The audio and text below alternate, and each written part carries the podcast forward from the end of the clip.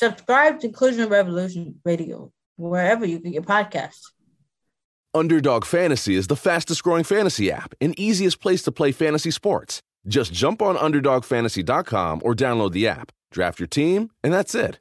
And if drafts aren't your thing, they also have a pick'em game where you can win 20 times your money in a single night. Use promo code RADIO, and Underdog will double your first deposit when you sign up with up to $100 in bonus cash. Deposit $100, get $100 free. That's promo code RADIO.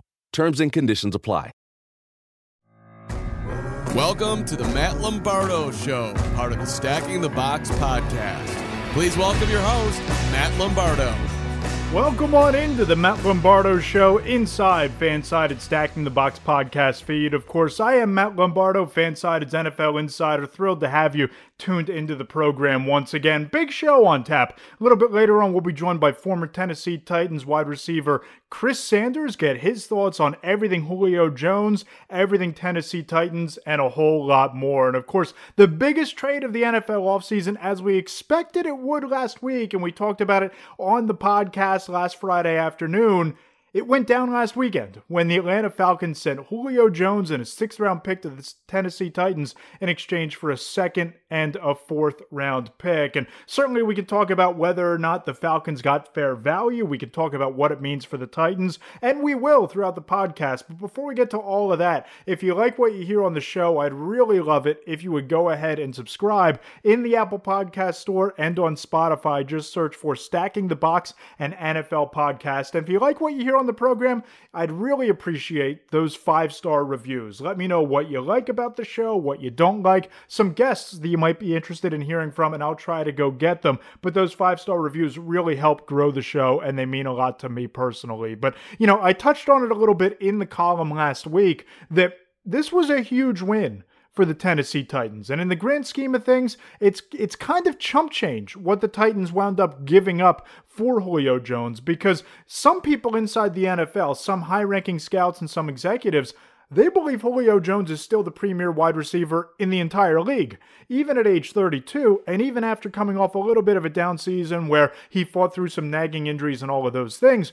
But that's the kind of player that Tennessee now gets to drop into what's already a Super Bowl caliber offense. And if you haven't read the column yet, go to fansided.com and check it out. You know, this trade, it, really sent two franchises in two really different directions because for Tennessee, you get Julio Jones, right? He's a number one wide receiver, and you're pairing him on the perimeter outside of A.J. Brown, who showed he can be a dominant number one wide receiver in this league. And you get to utilize Julio Jones doing what he does best creating mismatches, creating opportunities for big plays deep downfield and over the top. And in the process, you can let AJ Brown get down and dirty in the blocking game. You can let him throw his weight around on the inside. And but if you're a defense, you best be sure that if you shade a safety over to Julio's side, guess what? AJ Brown is going to streak down the sidelines and beat you over the top for 50 yards and a touchdown. Th- that's just how quick things can go sideways for defenses when you're matched up with a team with this many weapons. So the same thing applies though that if you want to drop a safety into deep coverage or you know you want to only put 5 guys in the box because you're afraid of what Tennessee can do for you,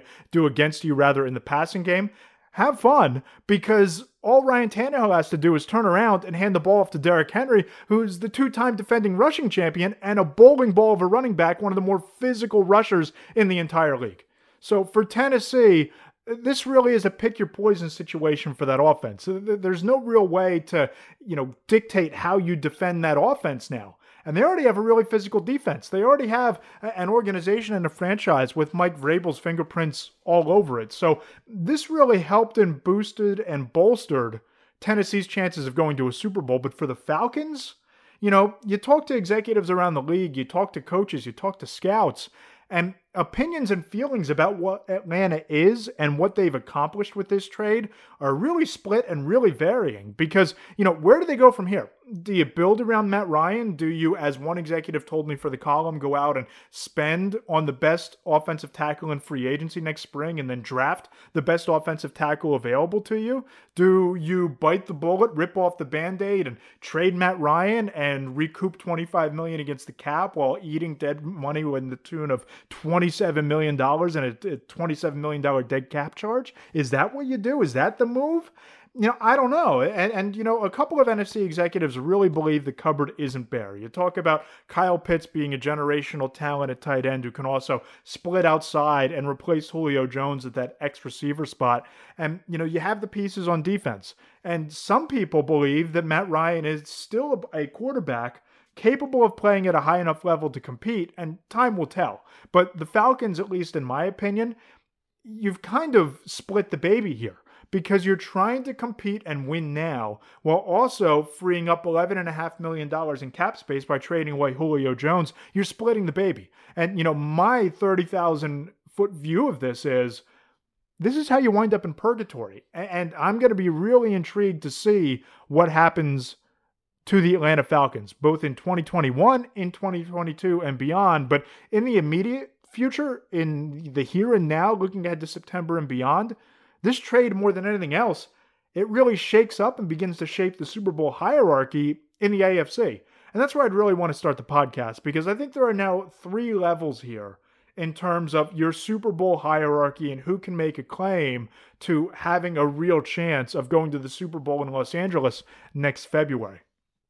So let's start with who's in the mix. And this is the team, and these are the teams that might be just a little bit above the field, just a little bit above the rest of the conference. And I think the Baltimore Ravens is where you find them just above the AFC field. Because on one hand, you have a quarterback who's two years removed from the MVP.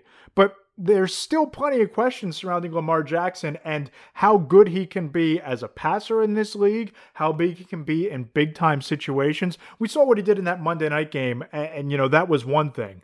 But you look at what happened in the playoff game and in the loss to the Buffalo Bills with the winds swirling around on the banks of, of Lake Erie. When you look at what happened on a, a cold night in Baltimore the prior year against a really physical Titans defense, there are now some questions about just how good Lamar Jackson is in the clutch. Some of them fair, some of them not so fair. And I think that they really should have been in the mix for Julio Jones because you need to start giving Jackson game altering pieces to see if he can be a championship caliber quarterback. That that's just where it is for him right now. And you have to figure out if you have all of the pieces in place around Jackson to go through the gauntlet of the AFC because I don't know that you have all the pieces that you need to beat the Titans or beat the Bills. And they've been knocking on the doorstep in recent years. And I love what they did in the draft. I love the fact that you get Jayson Oweh out of Penn State in round one. I think he has the chance to be a double digit sack guy over the next couple of years. Scouts love the athleticism and the high ceiling, even though the production didn't necessarily match that last year at Penn State. And I think they've gotten better overall on both sides of the ball. But it doesn't help that the Ravens play in a division with the Cleveland Browns and even the Pittsburgh Steelers and the Cincinnati Bengals. Those two teams have playoff caliber rosters at the very least, maybe more than that if everything breaks their way. And then you go to the next tier. And these are the teams that are the biggest threats, the biggest threats to potentially, you know, knock on the door and steal a berth to the Super Bowl. And, you know, you can make a case that outside of the Tampa Bay Buccaneers, no one had a better offseason than the Cleveland Browns. I think that what they've done has been really, really fascinating. And I think that they've elevated their chances of going to a Super Bowl based on everything the GM Andrew Berry has done. I mean, Troy Hill, he's a game changer in that secondary. They stole Jeremiah Owusu-Koramoah in the NFL draft after they already landed Greg Newsome, and they have a Swiss Army knife of a defender now also in John Johnson. So you look at that secondary trying to go up against the high-powered offenses like the Tennessee Titans, like the Kansas City Chiefs, like the Pittsburgh Steelers in their own division with that receiving corps and they're follow they are following a blueprint. They're doing what they need to do to win. And you look at the offense, you're entering another year with Baker Mayfield having a year of experience underneath his belt, another year of seasoning. You know, you look at the fact that that receiving corps might be getting a healthy Odell Beckham Jr. back and healthy, and arguably they have the best running back duo in the league. So the Browns, to me, in my opinion, at least have AFC championship potential and maybe more than that. So, you know, they're in the mix. And this is where I think you find the Tennessee Titans. This is where they fall in in this tier because they lost to the Baltimore Ravens in the AFC wildcard round last year at home. Really disappointing loss. And Lamar Jackson had a great day that day, especially on the ground. But I think that Julio Jones gives the Titans the potential to go a bit further this year because you can dictate to opposing defenses with the personnel that they now have. They clearly have an attitude about them on defense that we touched on in terms of Mike Vrabel's fingerprints being all over that team and on that roster, but I just need to see them do a little bit more and win a few more big games against playoff caliber competition for me to be completely bought in and all in with both feet. Eh, but one of the reasons, one of the key reasons that I have the Titans in this tier and that I'm this high on Tennessee going into this season is the fact that they play in a far weaker division than the Cleveland Browns and the Baltimore Ravens do. Because if Tennessee doesn't go 4 and 2 at least or maybe 5 and 1 within the division against the Jaguars, the Texans and the Colts, something went horribly wrong.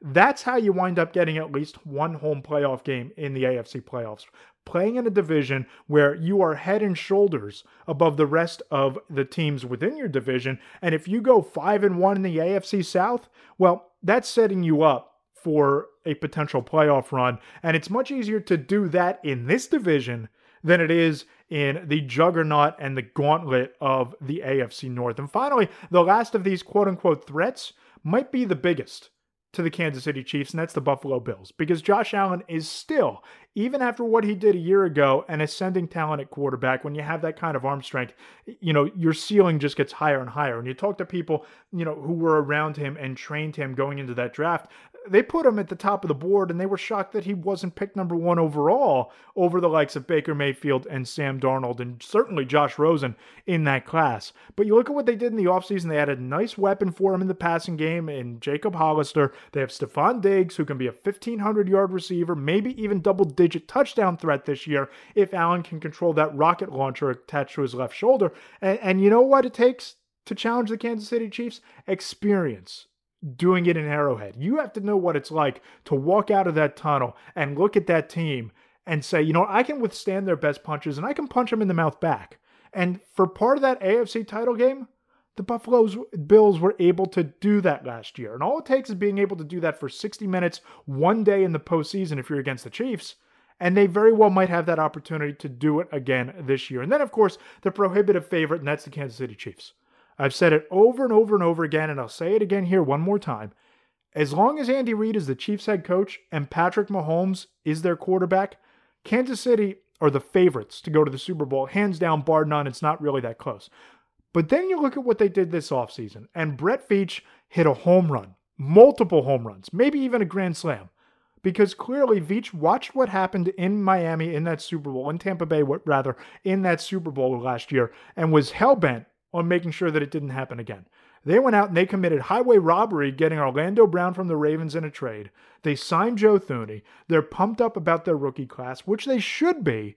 And every team in the league is now both emulating the Chiefs' model, and if you're in the AFC, trying to build your roster to beat them to counteract all of the star power that they have around them.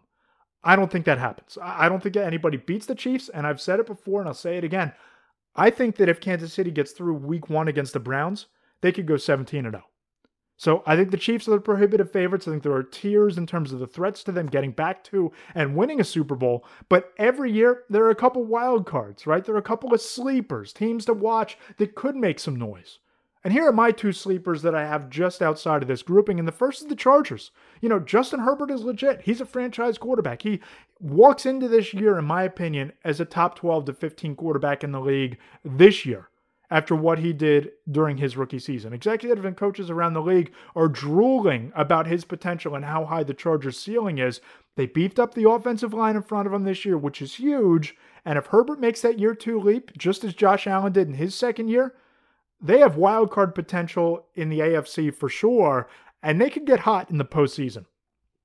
And to a somewhat lesser extent and lesser degree, I think the Colts are in the mix here a little bit because, you know, it's the same reason that I'm so optimistic about the Titans. You have four gimmies on the schedule every year right now against the Jaguars and the Texans. And if Carson Wentz, for him, this is prove it time. This is put up or shut up time because he's no longer in Philadelphia. He's reunited with Frank Reich. He has one of the premier offensive lines in the league in front of him, helping to keep him upright. And he has explosive playmakers all over that offense, including in the backfield in Jonathan Taylor at running back. He has nice weapons on the perimeter. And the, the Indianapolis Colts' success really hinges on Wentz being the player that the Eagles thought they drafted in 2016 and believed that they had in 2017, and Wentz not regressing back to a player who's sabotaged by his own ego and insecurities, and a guy that needs to be willing to take on hard coaching, which Wentz was reluctant to and reticent to to a fault in Philadelphia, and that's from talking to people in that locker room on those coaching staffs. Maybe Frank Reich gets through to him, and if he does, look out for Indy. If he doesn't, ah, man, that, that situation could implode pretty quickly. Keep it locked right here on the Matt Lombardo Show. Former Titans wide receiver Chris Sanders joins me next. Introducing Under Armour's Infinity High Sports Bra. Its ergonomic design is molded to support the natural movement of your body. With cord out padding, the better breathability eliminates extra bulk without sacrificing support. And quick dry padding is Under Armour's fastest drying padding yet. When you're lifting heavy, running fast, and pushing yourself further than ever before, you need a bra that will help you go that extra mile and make you feel your best. Shop the Infinity High Sports Bra now at UA.com. Welcome back into the Matt Lombardo Show. And joining us, a conversation I'm really looking forward to here is Chris Sanders, former Tennessee Titans wide receiver. And you can find him on Instagram, 81 underscore ways. Chris, how's it going, man? Man, I'm good. First of all, you said former. You made me sound like I'm 75 years old. man, you got you, you got to ease into it, man. You got to say uh, old Tennessee Titan. When you say former, it's like I passed away, came back, and had two more kids. You used to be a Tennessee Titans wide receiver. That oh, might work, right? Forever Titan. Forever Titan. I like that. I like them. Once a Titan, always a Titan, right? Yes, so that would make yes, a lot of sense for you. You know, Chris, you played wide receiver. You spent your entire career in Tennessee, right? And, you know, they landed one of the premier talents in the league right now, a bona fide superstar in Julio Jones. What do you think Julio is going to mean to that offense? I think he's going to help everybody get better. I mean, you have Derrick Henry, who's in the runner, who's, who's playing the running back position, and then you have AJ Brown, and then you have uh, a couple of other players, other wide receivers like Dez Fitzpatrick and, and Batson and guys like that. He just made everybody better because when you have Julio Jones, he's going to demand attention. When you demand attention and you know roll covers to his side, then a lot of those other guys are going to get one-on-one coverage. And also, it's going to eliminate all the carries that Derrick Henry's going to take because we always talk about the Tennessee Titans being a run first, pass second. We don't know what it's going to look like. I mean, we, we really don't because when you have two bona fide superstars on the outside, you're going to have to give them the ball and it's going to lessen those carries. Yeah, and you know, I touched on that a little bit before we brought you on here. That you know, you look at that offense going forward, right? And if defenses yeah. want to play cover two, they want to drop a safety yeah. back or create a little bit of space so they don't get beat over the top. Well, now all you got to do is hand it off to yeah. Derrick Henry. Or or if you want to crowd the box, if you want to throw eight in the box because Henry's gashing you, AJ Brown's over here, Julio's over there. Pick your poison. I mean, it reminds it reminds me of 1999 when we went to the Super Bowl and he played the LA Rams. Look at all the talent that they have. It's the greatest show on turf. I mean, they had Marshall Faulk, they had Torry Holt, they had guys that can make plays and, um, and and and everybody knew their role. And that's the same thing with the Tennessee Titans. Yeah, you have some bona fide superstars, and yeah, those guys are going to make plays, and yeah, they're going to roll coverage, and yeah, they're going to do all those things. But even though you have this firepower, everybody has to know their role. What is Julio's role? What is AJ Brown's role? What is mm-hmm. Henry's role? What is Des Patrick's role? What is Batson's role? I mean, all the all these things that you got to put it together. But I just like you said before, if you start rolling coverages, then that's going to let somebody else be open, and that's where AJ Brown makes a living. Oh, no doubt about it. And Chris, you know, Julio's coming a little bit off a statistically down season. He was banged right. up, fighting through a couple injuries and all of those things. Do you think getting into a new environment, a fresh start, we saw what it did for Tom Brady, different position right. and all that, but we saw what it did for Tom Brady in Tampa Bay. Do you think a new environment, a new situation is really what was missing for him last year? And you know, getting to a new situation might help push him to another level?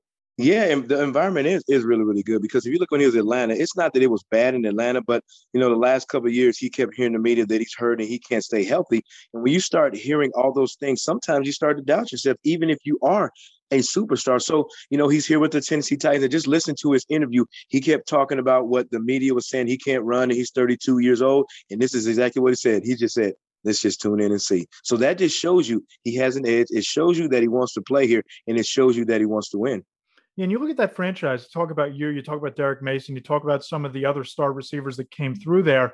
You know, Julio Jones, he's the bona fide number one wide receiver, probably a guy who's going to be right. in the mix 1,000, 1,500 yards. But A.J. Brown, you know, how does that impact his development? Not only having a guy like Julio to learn from, but mm-hmm. Julio's going to command some attention on the other side. Yeah. Does this now push AJ Brown to that 1,200 yard plus category this year and moving forward? How does this impact him? You think? I, I, think so. I think I think AJ Brown can learn from uh, Julio Jones big time, just the way he beats double coverage. I mean, when you're looking at how he beats double coverage, that will propel AJ Brown because now if yeah. you take your your focus off of Julio Jones and you start, you know, double coverage in AJ Brown, by learning from Julio Jones, he'll beat those double coverages, and that's a good thing. When I first got in the league, I was a fast guy and I'll jump over you and do all those things. But the one guy that I learned from running routes was Webster Slaughter. Webster Slaughter taught me how to run routes. He taught me how to beat cover two. He taught me how to beat leverage when or or going against the DB and learning how to get off the get get get the DB off the spot and stacking him all those things. So I learned from a wily vet, and that's the same thing with AJ Brown. If he just learns from a wily vet, his game is going to go up a hundred uh, uh, uh, a hundred plus. Why? Because he understands the game. He understands what they're doing coverage wise, and he understands what it takes to be that elite receiver. So let's broaden this out, right? Because you look at the Titans, and obviously they're in the conversation here with Julio and AJ. But who are your top two or three wide receiver duos in the league right now? I mean, you look at what Dallas has. You look yeah. at certainly Tampa Bay. They they've built something yeah. nice there. I love some of the young talent around Justin Herbert. But yeah. as you know, you survey the league, Chris. Who are your two top top two or top three wide receiver I, duos right I think, now? I think my top duo is, and I hate to say this, is the doggone Cleveland Browns. Dang gummit. Yeah. I mean, you got Landry and Odell Beckham. I mean, those are guys that just continuously do make plays. And just like what you said with the Tampa Bay, they have some some good wide receivers. Uh, what's that? I can't remember to talk his name, number 13 from the Tampa Bay Bucks.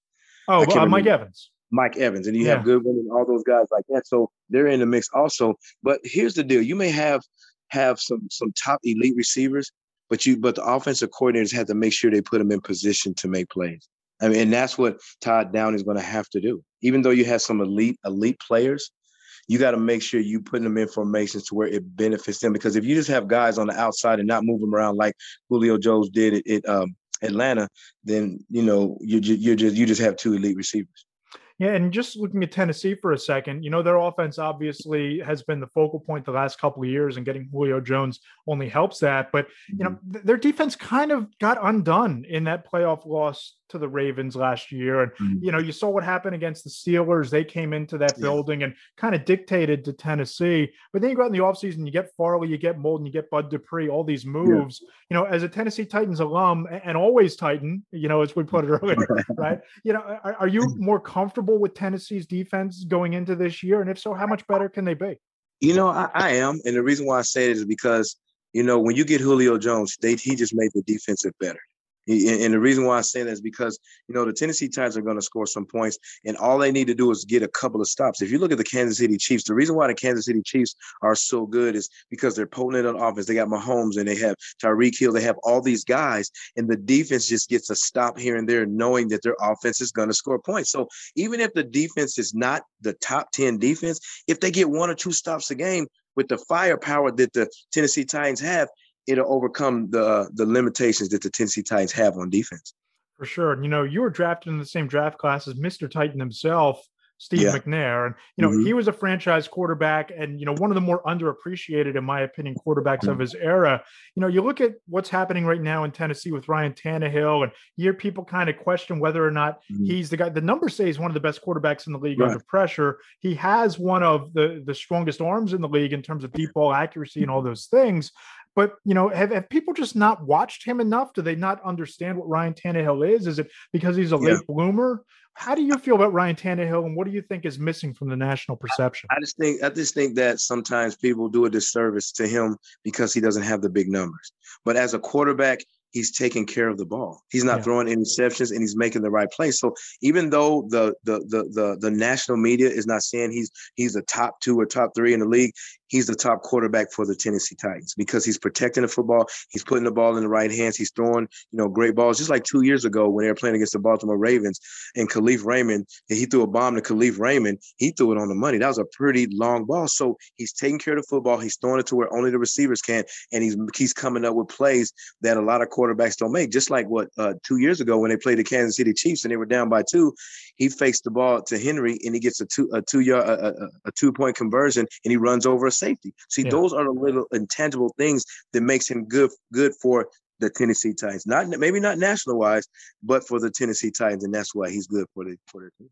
For what they need and for that system and all that talent exactly. around him, obviously he's to, you know, he's a guy that can get it done. You know, you, you think about Steve at the time you know, Steve McNair was the highest drafted African American quarterback mm-hmm. in league history. And you look at some of the guys that came after him, and you're talking about, you know, the Michael Vicks and the Lamar yeah. Jacksons and the Russell Wilsons, and you know, Cam Newton is in that conversation yeah. as well was Steve McNair somebody you played with, a teammate of yours? Was he a trailblazer, you think, for this generation and this wave of black quarterbacks and the success that they're having? Yeah, um, I mean, it is. The reason why I, I, have so much respect for Steve McNair is because the first years he came down, he he uh, came to the, uh, the Houston Oilers slash Titans, is he sat and he learned from Chris yeah. Chandler. Chris Chandler was a great quarterback. I came in and I started as a rookie, but he kind of sat for two years and played. But yeah, you're right. He's a trailblazer. He, he paid his dues. And then I think it was in 2002, he was a co MVP.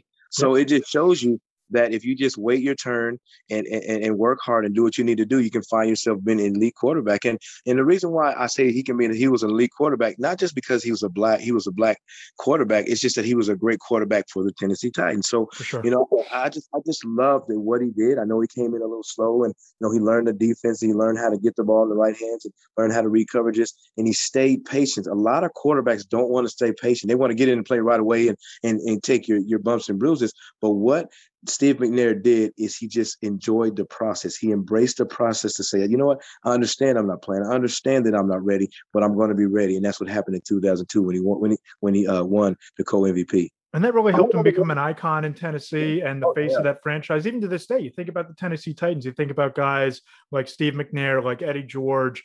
But was there a, mem- a moment or a memory with you? Because, of course, Steve was taken from us tragically way too soon, yeah. not just from football, but from this right. world as a teammate and a friend of his, is there a story that you you know carry near and dear to your heart about him? Oh yeah, we were playing uh, the Dallas Cowboys, and it's like third and eight. And the play before he broke his finger, and his finger was bent back the other way. So in the huddle, it was me, Frank Wycheck, Eddie. As George, a quarterback, like, this happens. You see that with linemen sometimes. The pinkies yeah, get all oh. twisted, but as a quarterback, no, this was it was this finger. Is this called the index? I think it's index finger, whatever one of the, whatever it is. But um, it was it was bent back, and and, and we were like going to call timeout and be like, you know, you need to get out of here. All he did was like, I'm good. That's all he said was, I'm good. And um, he gets underneath the center, and all you can see, he, he makes the kid. He says, "Blue 17, blue 17," and you can see him pop it back in, oh. and then he runs a then he runs a 46 yard touchdown for us to win the game. Unbelievable. That's the kind of guy he was. I mean, that's not he, toughness. I don't know what is, right? Oh, oh I would have called timeout. I would have called my mama. I would have called my cousin, my uncle, to be like, my finger hurt. he tucks it under and runs 47 yards for a touchdown. 46 right? yards. I'd have called timeout and took off my gear and went in the locker room and had some Gatorade and just chill. there you go. And you know, you're an Ohio State alum, and I'm not going to hold that against you as a Penn State uh, guy, but you're an Ohio State alum. You know, yes. you look at Urban Meyer, former Ohio State coach. What do you make of what's happening in Jacksonville right now, both with Trevor Lawrence and him, you know, being the starting quarterback and the number one pick, and bringing Tim Tebow in? What do you make of what's happening with Urban Meyer and the Jaguars right now? I think it's going to be very interesting. I know he's a great um, uh, college coach. I really don't know how he is in the pros, but I, I, guarantee you this is probably one of the most competitive coaches you will ever meet. He wants to win. He wants to make change, and I think that you know the Jacksonville Jaguars absolutely needed that. And I want to talk about this Tebow thing too. And everybody's been so critical of Tebow that you know he comes in and he playing tight end and all that Listen, this is somebody we always talk about everybody going after their dreams and going after their passion. This is his dream. And he's not coming in to be a sideshow and say, you know, here I am. No, he's coming in to work and just look at, you know, his body. His body has gotten huge. He is humongous. I mean, he's got some guns on him. So, you know, he worked out. He's taking this thing seriously. And I think Urban Meyer's like, you know what? I'm going to give you a chance. And if you can help us out you to, to make some plays, we're going to put you on the team. So I think Urban Meyer is finding out every way in every avenue or in every rock that's not unturned to try to figure out to try to win win a championship. How do you think that plays in that locker room, right? Because you know you talk to people around the league and, and they the same sort of reaction. They snicker at Tebow and you know what is he doing and he could lose the room. But but you know I hadn't thought about the element of him just chasing his dreams. But yeah. as a guy. As a teammate, how would you look at that? Because maybe there's a better tight end out there in free agency maybe not, but here's a guy chasing it. How how do you, how would you react if you were in that locker room? What would your mentality you be know, every day? You know, we always talk about being a professional. We say that thing and it's a cute word. This is how you need to be a professional. If Urban Meyer said, you know, we're going to bring Tim Tebow in, then I'm going to embrace the process because it's yeah. about the team. You know, you know, being a professional is not just finishing a sprint.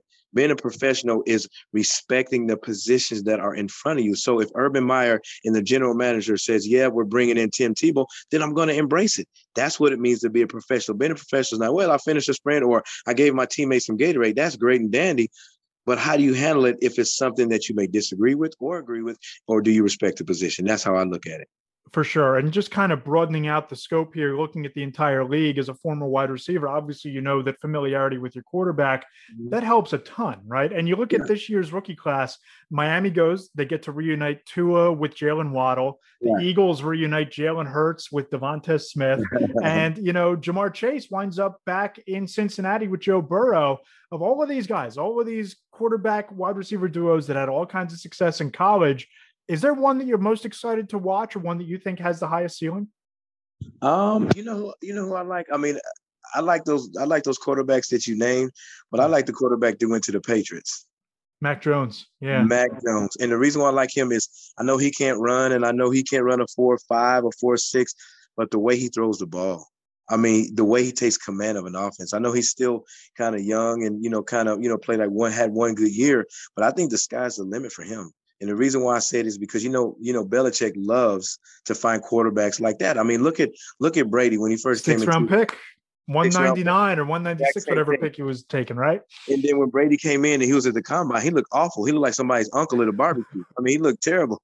He looked terrible. But you know what he did? He saw something in Brady. And I think Belichick sees something in Mac Jones. So, you know, that's the pick that I love. I mean, everybody like, wow. I mean, it maybe not be the sexy name, but I think you know it's sexy for the the the, uh, the Patriots. For sure, and you know everybody talks about underrated receivers and guys that could break out or might be flying mm-hmm. just underneath the radar. You know, some people look at Tyler Lockett, DJ Moore, you know, guys like that. Who's the most underrated receiver in the league today that you think could uh, really bust out and become a household name? Ooh, that's a that's a good name. Um, you know what? I know this sounds crazy, but I like the receiver from uh, the Indianapolis Colt Pittman. Yeah, I mean, he's he scorched us when he came with. I mean, he had like 126 yards against the Tennessee Titans. I kind of like him. He's a big physical receiver. He can run those little shallow cross and run and have yards after the catch. So I, I, really like him. I know everybody talks a little bit about him, but I think if he steps up his game even more, I think he can be a good wide receiver in this league. And you look at that offense; they have one of the best offensive lines in the league. Oh, yeah. They have Jonathan Taylor in the backfield, who's a legit you know, yep. 100 yard back, and you drop Carson Wentz in there. Now, I don't know that Wentz is going to be in the right headspace, but he's certainly with a head coach he's comfortable with. He has the weapons. And, and if Wentz breaks out, that, that's all the more uh, breakout potential for Michael Pittman for sure. Yeah, but you, you said the key word is you know, Wentz is comfortable with his team. He's comfortable with his coaches. He's comfortable with his players. And when, as a as a quarterback or any player, if you're comfortable and you're playing with confidence, that's a dangerous combo because you got to look at Wentz. Everybody's talking about how injury prone he is. He can't make the good throw. He's hearing that. You don't think that he's going to get an edge? I mean, just give you a perfect example. Look at a couple of years ago with Derrick Henry. Everybody was talking about Derrick Henry was too big. He's not physical. He runs side to side. And then Eddie George got in his ears like, come on, man, you got to make it. And all of a sudden, uh, Derrick Henry created an edge and got 2,000 yards. So, you know, that's the same thing can happen with Wentz. Wentz can be like, you know what, I'm tired of y'all talking about my mama. I'm tired of y'all talking about uh, all this stuff. You're talking about that I'm injured. You're talking about I can't make a big play. You're talking about I can't win a big game. Let me show you with this offensive line with these with receivers, and I think he's going to have a, a, breakout year. You were able to play in your career seven or eight years, pretty high level, and, and had a lot of success with Tennessee. As you watch this league today, and you watch the NFL become more and more of a passing league, what's the one or two skills that a receiver has to have, not just to succeed, but maybe more importantly, have that longevity?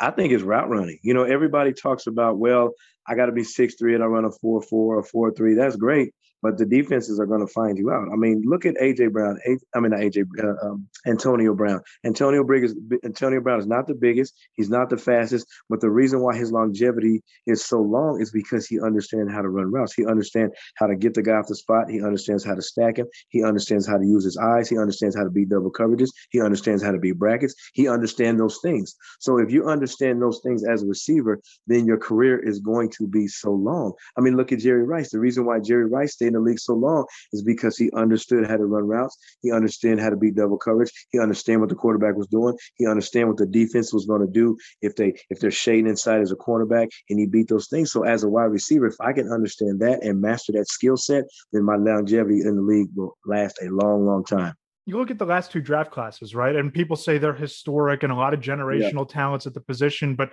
just zeroing in on last year's, some of the guys that, that went high in the first round Jalen Reagor, Henry Ruggs, CeeDee mm-hmm. Lamb, Jerry Jeudy, Brandon Aiyuk. I'm going to take Justin Jefferson yeah. and put him on a separate shelf because yeah. that, that dude's all pro already.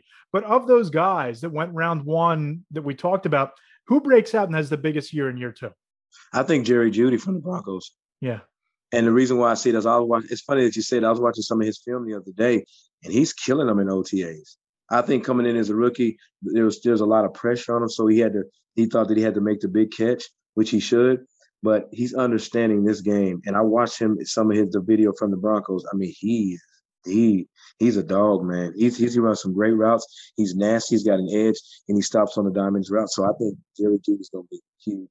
It's funny you bring him up because I look at that team and you have Noah Fant at tight end, legitimate Ooh, pass catcher. You look at Courtland Sutton, probably a top 20 ish receiver in the league, maybe mm-hmm. better than that. You have Jerry Jeudy. You have KJ Hamler, who's a real speedster who I think has yeah. a chance to break out. A lot of talent on that team. They just have to figure out what they're doing at quarterback, in my opinion. I mean, it, it, it's, it's, it's like that. I mean, you can have all that talent on the perimeter. You can have a slot guy. You can have all those names you have. But if you don't have a quarterback that's going to take command and say, you know what, I'm going to put these guys in position. And also, you got to make sure you have an offensive coordinator to figure out, you know, a guy's skill set and what he's good at.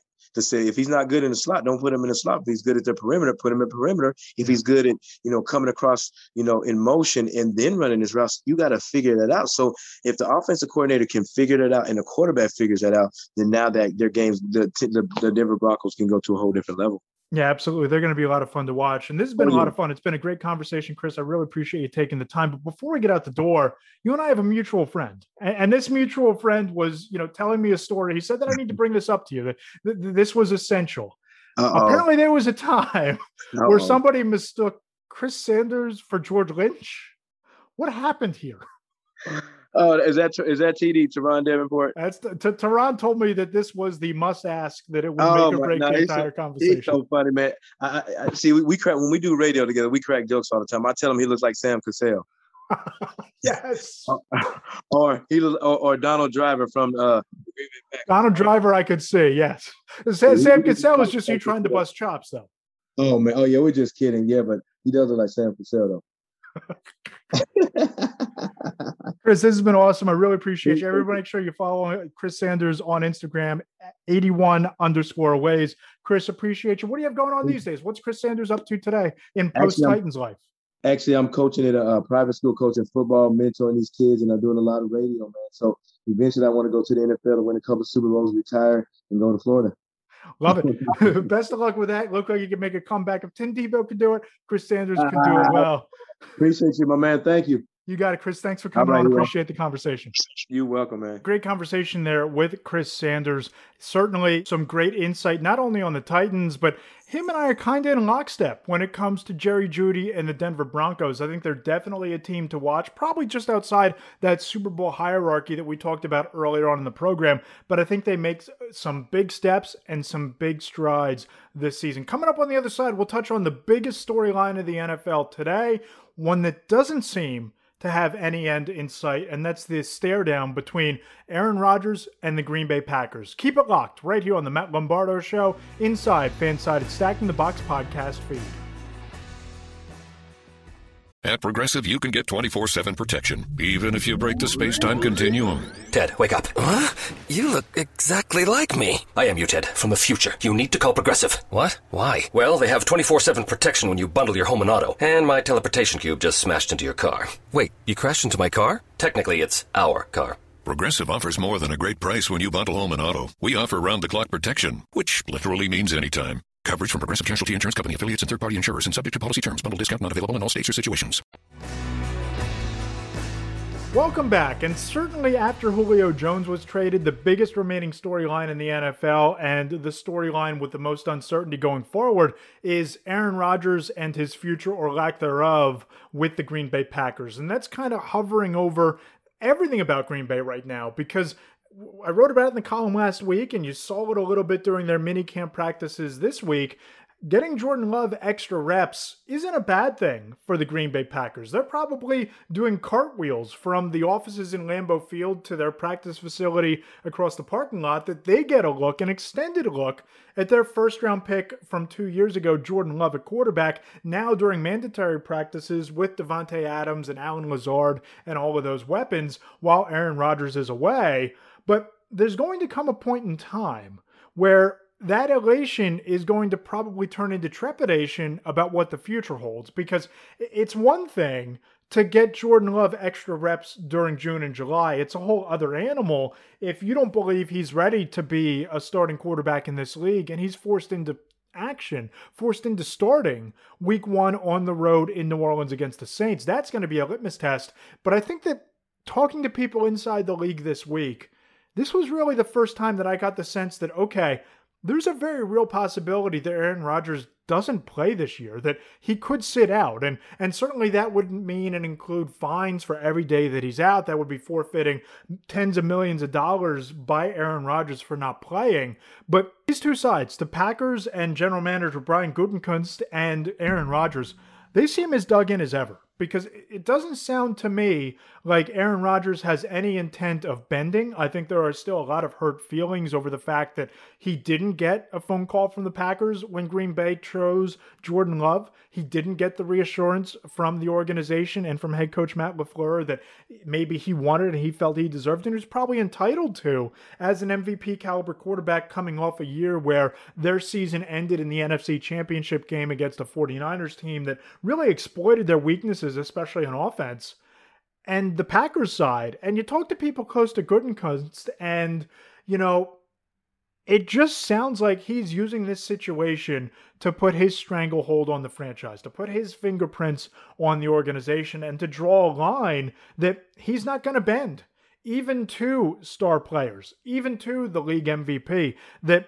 if Jordan Love is capable of playing at a high level, that he's going to go out and see if Jordan Love can play at that high level. That he's not going to give in and he's not going to be bullied and he's not going to be negotiated with negatively by Aaron Rodgers and his camp. And it just, I got the sense this week that this thing is going to stretch into training camp. And if it stretches into training camp and if Love starts lightening it up, then obviously that's going to put some pressure on Aaron Rodgers. But from all accounts this week, Love didn't light it up. There were reports that he struggled with accuracy, struggled with pushing the ball downfield during practice, and it wasn't a great look for Jordan Love. But, you know, I just don't have a strong feeling that this is going to work itself out. And I think that it might be more likely that Aaron Rodgers doesn't play in 2021 than it is that he plays for the Packers at all ever again.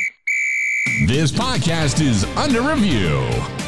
Oh, you know what that sound is? This podcast is officially under review. Each and every week we'll read a five star review or any review for that matter from a listener of the podcast and, and share your thoughts on the pod. This one comes in from Bama Barner 17 and he writes More Lombardo. The Matt Lombardo show is absolutely great. Great guests, great analysis, and great commentary. Thanks, Bama Barner17. Your check is in the mail. Appreciate the feedback. And as always, if you love what you hear on the program, I'd love if you would subscribe. And if you leave those five star reviews, we'll read them on future podcasts. That's about all the time we have. Thanks to you for tuning in. You can follow me on Twitter at Matt Lombardo NFL. You can read the column each Wednesday on fansided.com. Thanks to Chris Sanders for stopping by, joining in the conversation, sharing some great memories of Steve McNair. Great analysis of the Tennessee Titans Titans and great analysis of the wide receivers across the league. As always, I really appreciate the help of Fansided's Chris Thompson. He's instrumental in putting this podcast together every week. And if you enjoy the podcast, we would love it if you would subscribe and if you leave those five star reviews. I'm Matt Lombardo. Have a great week. We'll talk to you next week right here on the Matt Lombardo Show inside Fansided Stacking the Box podcast feed. If you suffer from ED, 15 minutes could change your life. Peak Performance for Men offers a revolutionary treatment called Focused Linear Compression Therapy. There's no pain, no needles, and no downtime. Now, Peak Performance for Men is offering six sessions free with qualifying treatment protocol enrollment. There's never been a better time or a better deal to fix ED. Call Columbus's only trusted focused linear compression therapy provider today at 614 739 8181. That's 614 739 8181.